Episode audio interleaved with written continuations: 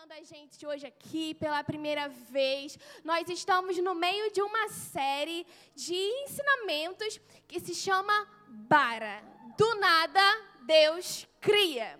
Eu sei que essa é uma palavra diferente, talvez você esteja se perguntando: o que, que é isso, pastora? Calma que eu vou te contar bem rapidamente, de uma forma bem simples, bara é o verbo usado por Deus lá em Gênesis 1.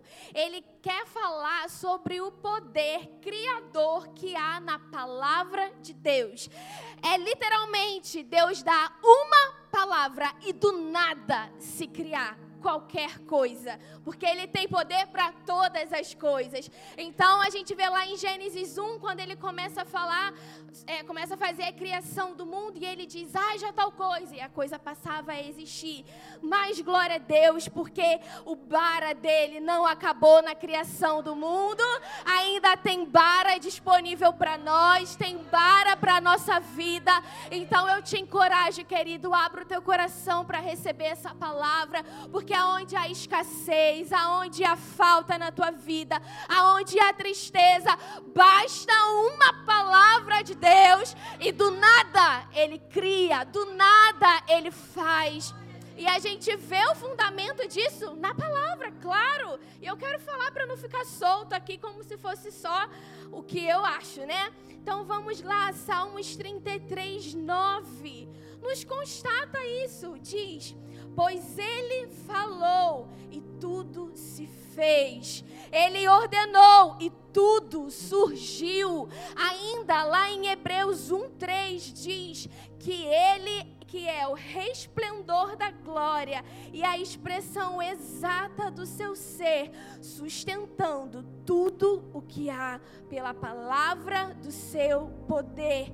Então a palavra continua nos dizendo sobre o poder da palavra de Deus, o poder que tem aquilo que sai da boca dele, daquilo que ele declara para nós.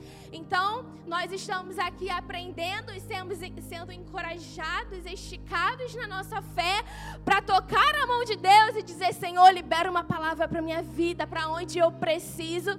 Então, amém.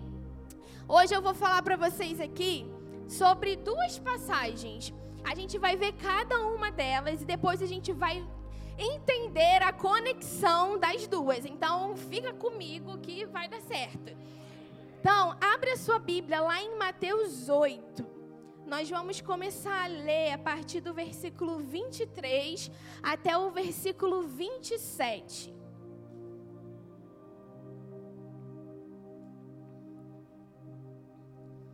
Diz assim, ó. Em seguida, Jesus entrou no barco e seus discípulos o acompanharam. De repente, veio sobre o mar uma tempestade violenta, com ondas que cobriam o barco. Jesus, no entanto, dormia.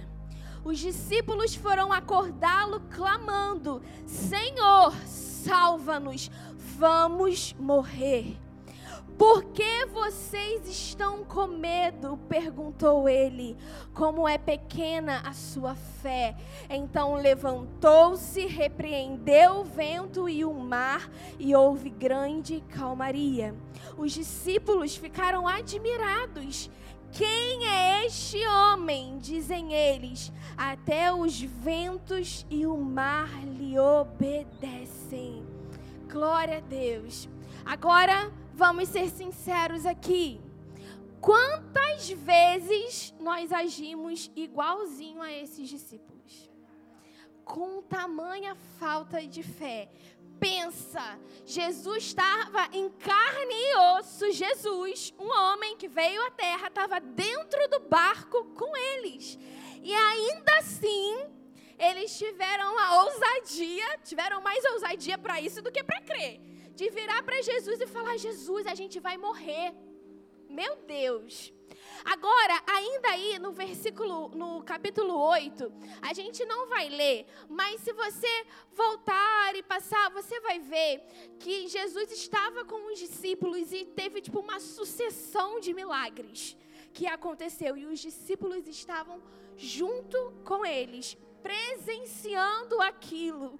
Mas ainda assim, quando a dificuldade, quando o momento de adversidade bateu na porta deles, porque até então era com os outros, e aí para os outros Jesus é poderoso, ele faz, o milagre acontece. Mas quando aconteceu com eles, aonde que estava a fé deles? Eles duvidaram. E que vergonha ouvir de Jesus. Como é pequena a tua fé. Presta bem atenção. Eles tinham fé.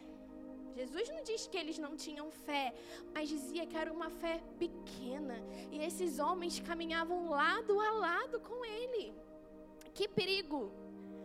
E isso vai nos ensinar algo, depois a gente vai fechar aqui esse pensamento. Mas o que eu quero dizer para você, querido, é que assim como esses discípulos passaram pelo meio de uma tempestade com Jesus dentro do barco com eles, nós também passamos. Hoje nós temos Jesus não tipo no barco como eles tinham ali, nós temos Jesus dentro de nós. E ainda assim, nós passamos por aflições. Mas a palavra diz quem eu temerei se Jesus é comigo? Não existe, querido, tempestade, vento forte, o que for que possa me destruir, que possa me matar se Jesus é comigo. A presença dele me garante a proteção e tudo que eu preciso. E você vê que Jesus primeiro repreende eles, e aí depois Jesus vai lá e repreende o vento, repreende o mar e tudo fica bem. E eles que já viram tantos milagres ainda se espantam em dizer: quem é esse homem? Uau, esse homem é Jesus, o mesmo que curou pessoas lá, que você viu. A gente é discípulo igual eles, né? A gente não pode nem ficar falando muito, porque a gente faz a mesma coisa, a mesma coisa. Mas a gente tá aprendendo, se nutrindo, sendo ensinado para que a gente mude esse posicionamento, para que a gente responda de uma forma diferente quando a tempestade vier, quando a forte onda quiser virar o nosso barco, a gente não vai mais exclamar: Jesus, nós vamos morrer, mas nós vamos erguer a nossa fé e declarar com a nossa voz: Jesus, basta uma palavra. Repreende essa tempestade. Você está comigo me protegendo, mas dá uma palavra, faça um bara para essa situação. E Jesus está pronto para fazer isso por nós. Agora, ao contrário dos discípulos, houve um homem, um centurião, que na verdade, centurião a gente ouve e fala: o que, que é isso? Era um comandante do exército romano que chegou até Jesus e fez um pedido para ele. E ao contrário dos discípulos, que Jesus fez questão de falar para eles: Ei, como a fé que vocês têm é pequena, para esse homem, Jesus declarou, e na frente dos discípulos e para quem mais estava ali, dizendo assim: Ei, em toda Israel eu nunca vi um homem com tamanha fé como esse. A gente vai ver essa passagem. Vai lá para. Agora você vai voltar um pouquinho. Lá no versículo 5, a gente vai ler do 5 ao 13. Ainda em Mateus 8. Fala assim, ó. Então Jesus, entrando Jesus em Carfanaum, dirigiu-se a ele um centurião, pedindo-lhe ajuda, e disse: Senhor, o meu servo está em casa, paralítico e em terrível sofrimento. Jesus lhe disse: Eu irei curá-lo. Respondeu o centurião: Senhor, não mereço receber-te debaixo do meu teto, mas dize apenas uma palavra e o meu servo será curado. Pois eu também sou homem sujeito à autoridade. Com soldados sob o meu comando, eu digo a um: vá, e ele vai. E a outro: venha, e ele vem. Digo a meu servo: faça isto, e ele faz. Ao ouvir isso, Jesus admirou-se e disse aos que o seguiam: Digo-lhes a verdade não encontrei em Israel ninguém com tamanha fé. Aí você pula aí um e a gente vai lá ver. Falando assim: Então Jesus disse ao centurião: Vá, como você creu, assim lhe acontecerá. E na mesma hora o seu servo foi curado. Meu Deus, que ousadia, que fé. Pensa só.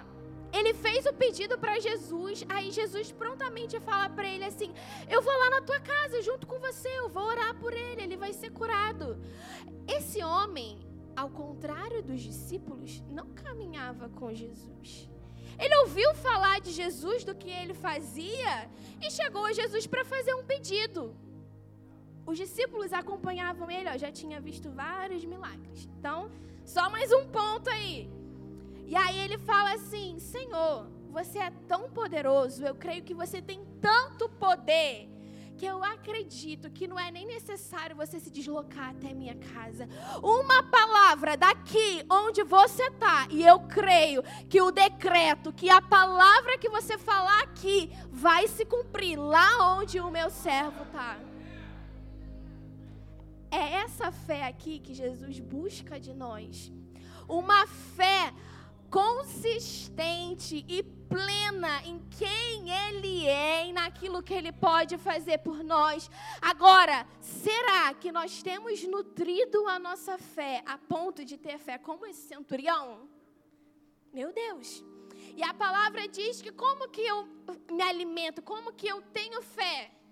É ouvindo a palavra e a palavra de Deus. Agora, olha que bênção, que conexão divina incrível. Nós estamos fazendo uma série sobre milagres, sobre fé. E a fé vem por ouvir a palavra. E nos nossos midweeks nós também estamos fazendo uma, uma série. Não sei se vocês fizeram isso proposital, mas deu super certo. Porque a série do midweek é como estudar a Bíblia. Ei, é só estudando a Bíblia, se alimentando da palavra, que você vai ter a fé suficiente para acreditar que uma palavra de Deus e o que você precisa, do nada, vai ser feito. Então já fica um encorajamento para você. Vem para o Midweek, vem aprender como estudar a Bíblia. E você não precisa esperar quinta e domingo para ouvir um pastor pregando para você. Sabe por quê? Porque a boca mais perto do teu ouvido é a tua mesma.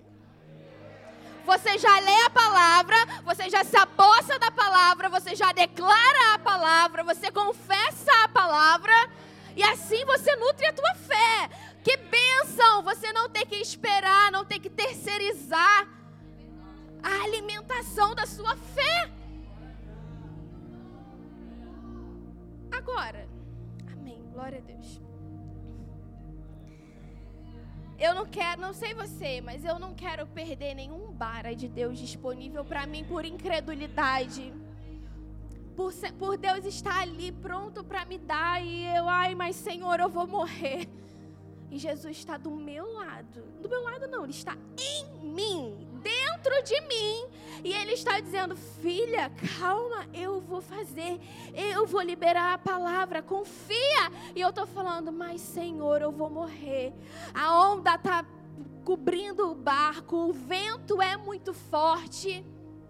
Não permita que isso aconteça com você, para que você não perca nenhum milagre, nenhum feito de Deus na sua vida. Esteja pronto com a sua fé nutrida, fortalecida, consistente, como esse centurião, para se apossar de toda a palavra que Deus tem para liberar para a sua vida.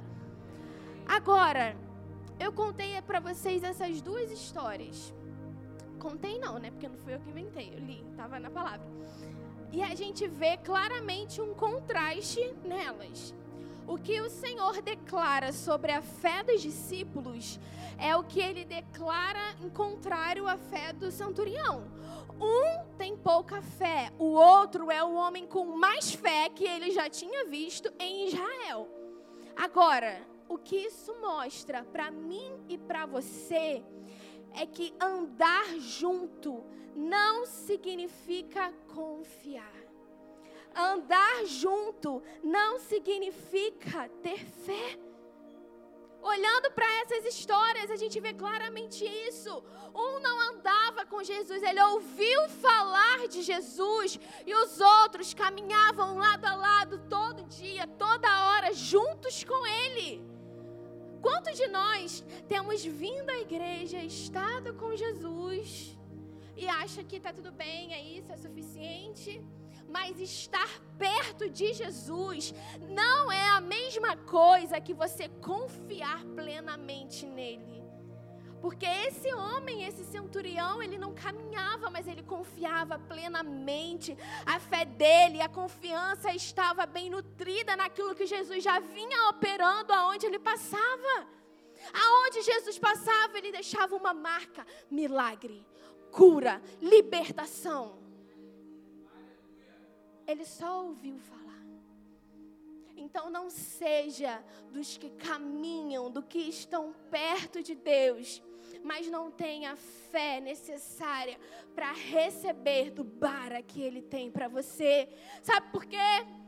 Que aí, enquanto você está lá pedindo, Senhor, faz, Senhor, libera para mim uma palavra.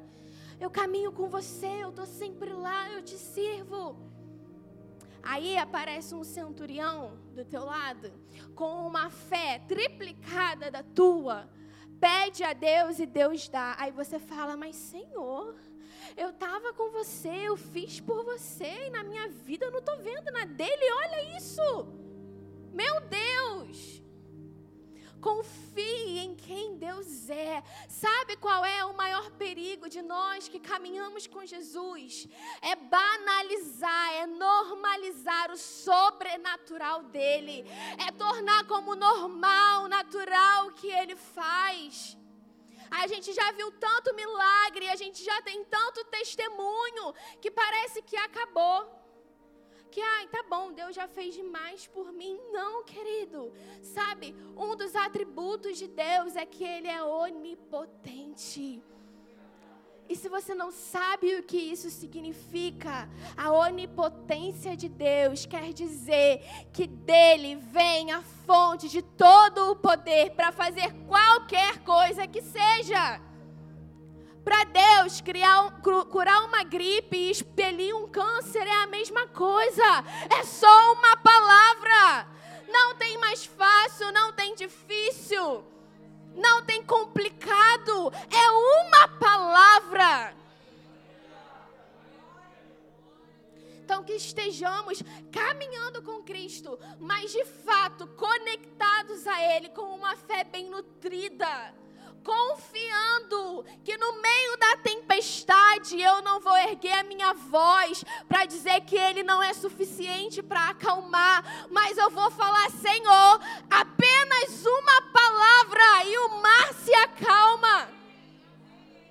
Eu levanto a minha voz para confessar, para suplicar aquilo que eu sei que Ele é capaz de fazer para mim.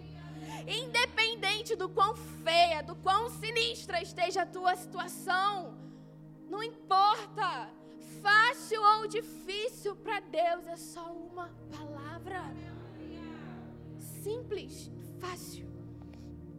E Ele está disposto a fazer isso por nós. E é o teu posicionamento que define os teus limites. Você vai até onde a sua, a sua fé vai.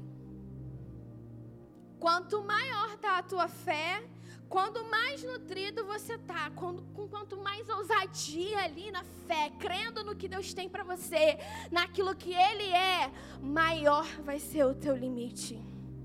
Se a tua fé é pequena, só isso aqui tá bom, porque isso aqui é só o que Deus tem para mim. Mas se eu, quando eu me posiciono em fé, querido, o céu é o limite limite, porque depois do céu é o que todos esperam nós, né? A eternidade está com Cristo. Então se posicione em direção ao milagre, se posicione em, em direção ao bara de Deus para sua vida, e os céus vão reagir se movendo ao teu favor. É preciso que você se posicione. Às vezes Deus tem um bara para liberar para sua vida, mas você não está pronto para receber. Imagina se você está pedindo, Senhor, o bara que eu preciso é manda a chuva para mim, mas aí você não tem fé suficiente para acreditar que ele realmente vai mandar, e aí você não prepara a terra.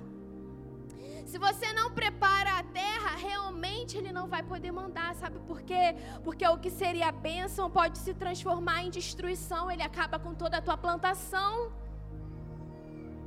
Então, a minha confissão, a minha fé precisa estar alinhada com o meu posicionamento. Eu não falo só em fé, eu me movo em fé, eu me posiciono em fé, eu ajo em fé, eu preparo para receber o milagre. E aí não tem nenhuma barreira, não tem nenhum impedimento. Ele libera a palavra e ela é estabelecida na tua vida.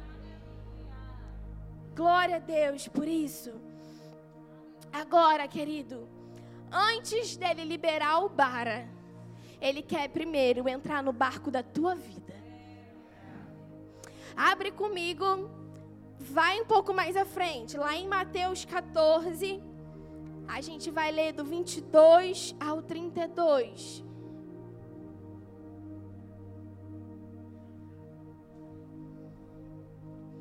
Aqui, um outro episódio um pouco parecido, em que os discípulos estão no barco e enfrentam uma tempestade.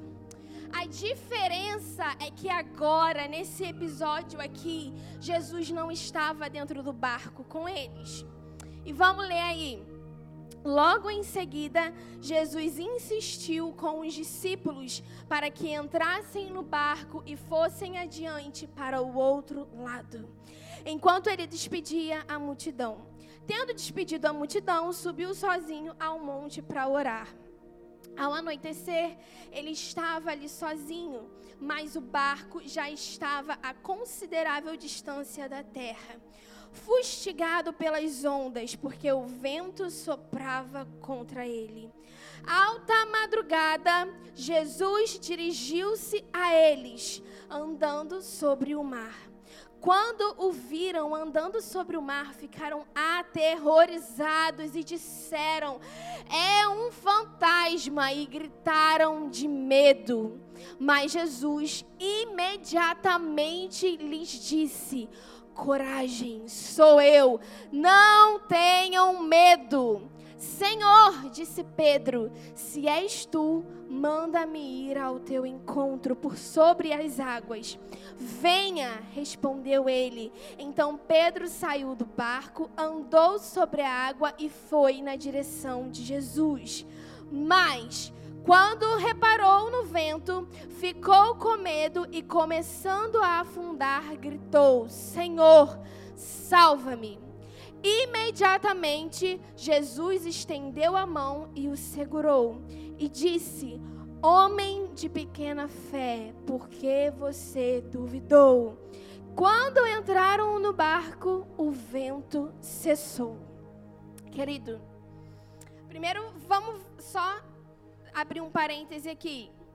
Pedro, discípulo de Jesus, novamente teve fé, teve ousadia para pedir para andar sobre as águas, mas não teve uma fé tão bem nutrida e alicerçada para permanecer até o encontro de Jesus. Ele teve fé para dar o primeiro passo, mas a fé que ele tinha não foi suficiente para sustentar ele até o destino final, que era Jesus. Mas por que será? Se ele eu acredito com certeza, se ele tivesse seguido o caminho, olhando somente para Jesus, que estava ali, vem filho, eu estou te sustentando, pode vir, eu te permito vir ao meu encontro, ele teria chegado até lá. Mas, na direção, no caminho ali, seguindo até Jesus, o olhar dele se desviou. Ele olhou o mar agitado, olhou o vento e aí foi a brecha para o medo entrar, para a dúvida entrar. E aí, quando isso entra, o que, que acontece? Ele afunda. Assim somos nós. Nós precisamos ter um olhar focado em Jesus e naquilo que Ele fala para mim. Porque quando eu começo a olhar a circunstância, eu começo a permitir medo, eu começo a falar, mas Senhor, isso aqui está difícil, mas Senhor, isso aqui não está muito favorável. E Jesus está só dizendo para a gente assim: vem, eu tô com você, eu te dei a permissão, venha ao meu encontro. Então, só um parêntese. Mantenhamos o olhar focado em Jesus e na palavra que Ele libera para nós. Se Ele diz vem, então eu posso ir com segurança, porque Ele me sustenta. Agora, o ponto real aqui que eu quero tocar é que Jesus, Ele só acalma a tempestade depois que Ele já entrou no barco. E existe um propósito para isso você vê que antes de Jesus entrar no barco, Jesus já fala para eles: Ei, sou eu. Não precisa ter medo. Confia, eu cheguei, eu tô aqui. E aí, somente depois que ele entra no barco, é que aí ele dá uma ordem para ele libera um bara, uma palavra para a tempestade cessar. Você sabe por quê? que ele não cessou a tempestade primeiro, a tempestade ao redor deles? Porque primeiro Jesus está interessado em cessar a tempestade dentro de nós. Talvez se ele tivesse cessado primeiro a tempestade ao redor deles, eles seguiriam tranquilos sem Jesus, afinal de contas, daqui agora eu posso ir sozinho. Mas Jesus não quer só te deixar ir sozinho, Ele quer ir junto com você. Ele quer entrar no barco da tua vida. Ele quer estar tá ali te acalmando, dizendo: Filho, confia em mim, eu tô com você. E o princípio que Ele quer nos dizer aqui é que a tua confiança não tem que estar na tempestade que se acalma, mas na presença que se manifesta. A minha presença é o que você precisa. A minha presença é a paz para a tua tempestade. A minha presença é a tua segurança, é a tua proteção. Você ainda não tem Jesus dentro do teu barco e você está precisando acalmar a tempestade ao redor, saiba que antes de acalmar qualquer coisa que esteja atingindo a sua vida, Ele quer primeiro acalmar você. Ele quer primeiro entrar em você. Esse barco aqui quer dizer a minha vida e a sua vida. Ele quer que você entenda que a presença dele é o que de mais precioso nós temos. Que a presença dele precisa nos bastar. É a confiança que nós precisamos. Se ele está no barco, tem algo que comumente as pessoas falam, né? Se Jesus está no barco, então está tudo bem. Isso é uma verdade.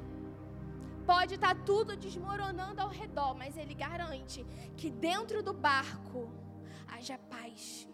Porque ele já acessou a tempestade em mim. Tá tudo desmoronando, mas em mim é paz, é calma, é mansidão, porque ele está no barco e é ele quem garante. Eu quero convidar o louvor para vir. E então, querido, primeira coisa que ele quer fazer é que a gente siga o processo, a ordem natural das coisas. A palavra diz: entrega o teu caminho ao Senhor, confia nele e no mais ele fará. É a mesma coisa. Deixa ele primeiro entrar no barco da tua vida. Confia que a presença dele é suficiente. E então, depois que ele já está dentro do barco, que você já está acalentado com a presença dele, aí então ele libera uma palavra e do nada ele faz o que você precisa. Ele cria algo que você necessita. Então, se você não tem Jesus dentro do teu barco, o convite que eu quero fazer para você hoje à noite é para que você permita que ele entre, para que então ele libere um bara para acalmar a tempestade ao teu redor. Quero te, te convidar a se colocar de pé. Nós já estamos finalizando. Ainda lá em Lucas 13, do 35 ao 42, vai dizer assim: E aconteceu que chegando ele perto de Jericó, estava um cego assentado junto do caminho, mendigando. E, ouvindo passar a multidão, perguntou o que era aquilo. E disseram-lhe que Jesus de Nazareno passava. Então clamou, dizendo: Jesus, filho de Davi, tem misericórdia de mim. E os que iam passando repreendiam-no para que ele se calasse. Mas ele clamava ainda mais: Filho de Davi, tem misericórdia de mim. Então Jesus, parando, mandou que lhe trouxessem. E chegando ele, perguntou-lhe, dizendo: O que queres que eu te faça? E ele disse: Senhor, que eu veja. Então Jesus disse: Veja, você está curado porque teve fé. O que eu quero dizer com isso, querido? É que Deus, Ele só pode tocar aonde você permite. Ele hoje pergunta para você: o que queres que eu te faça? Ele até sabe a tua necessidade, ele sabe o que você está passando, mas ele precisa que você dê a permissão para que ele toque e cure a ferida, para que ele entre e faça morada, para que ele entre e opere um milagre. Eu creio fortemente que Jesus está hoje perguntando para os seus filhos: o que queres que eu te faça? E você precisa ter bem claro na sua mente e no seu coração o que você quer realmente que Jesus faça na sua vida. Porque o bara não é para quem acha que precisa. O bara é para quem sabe o que precisa.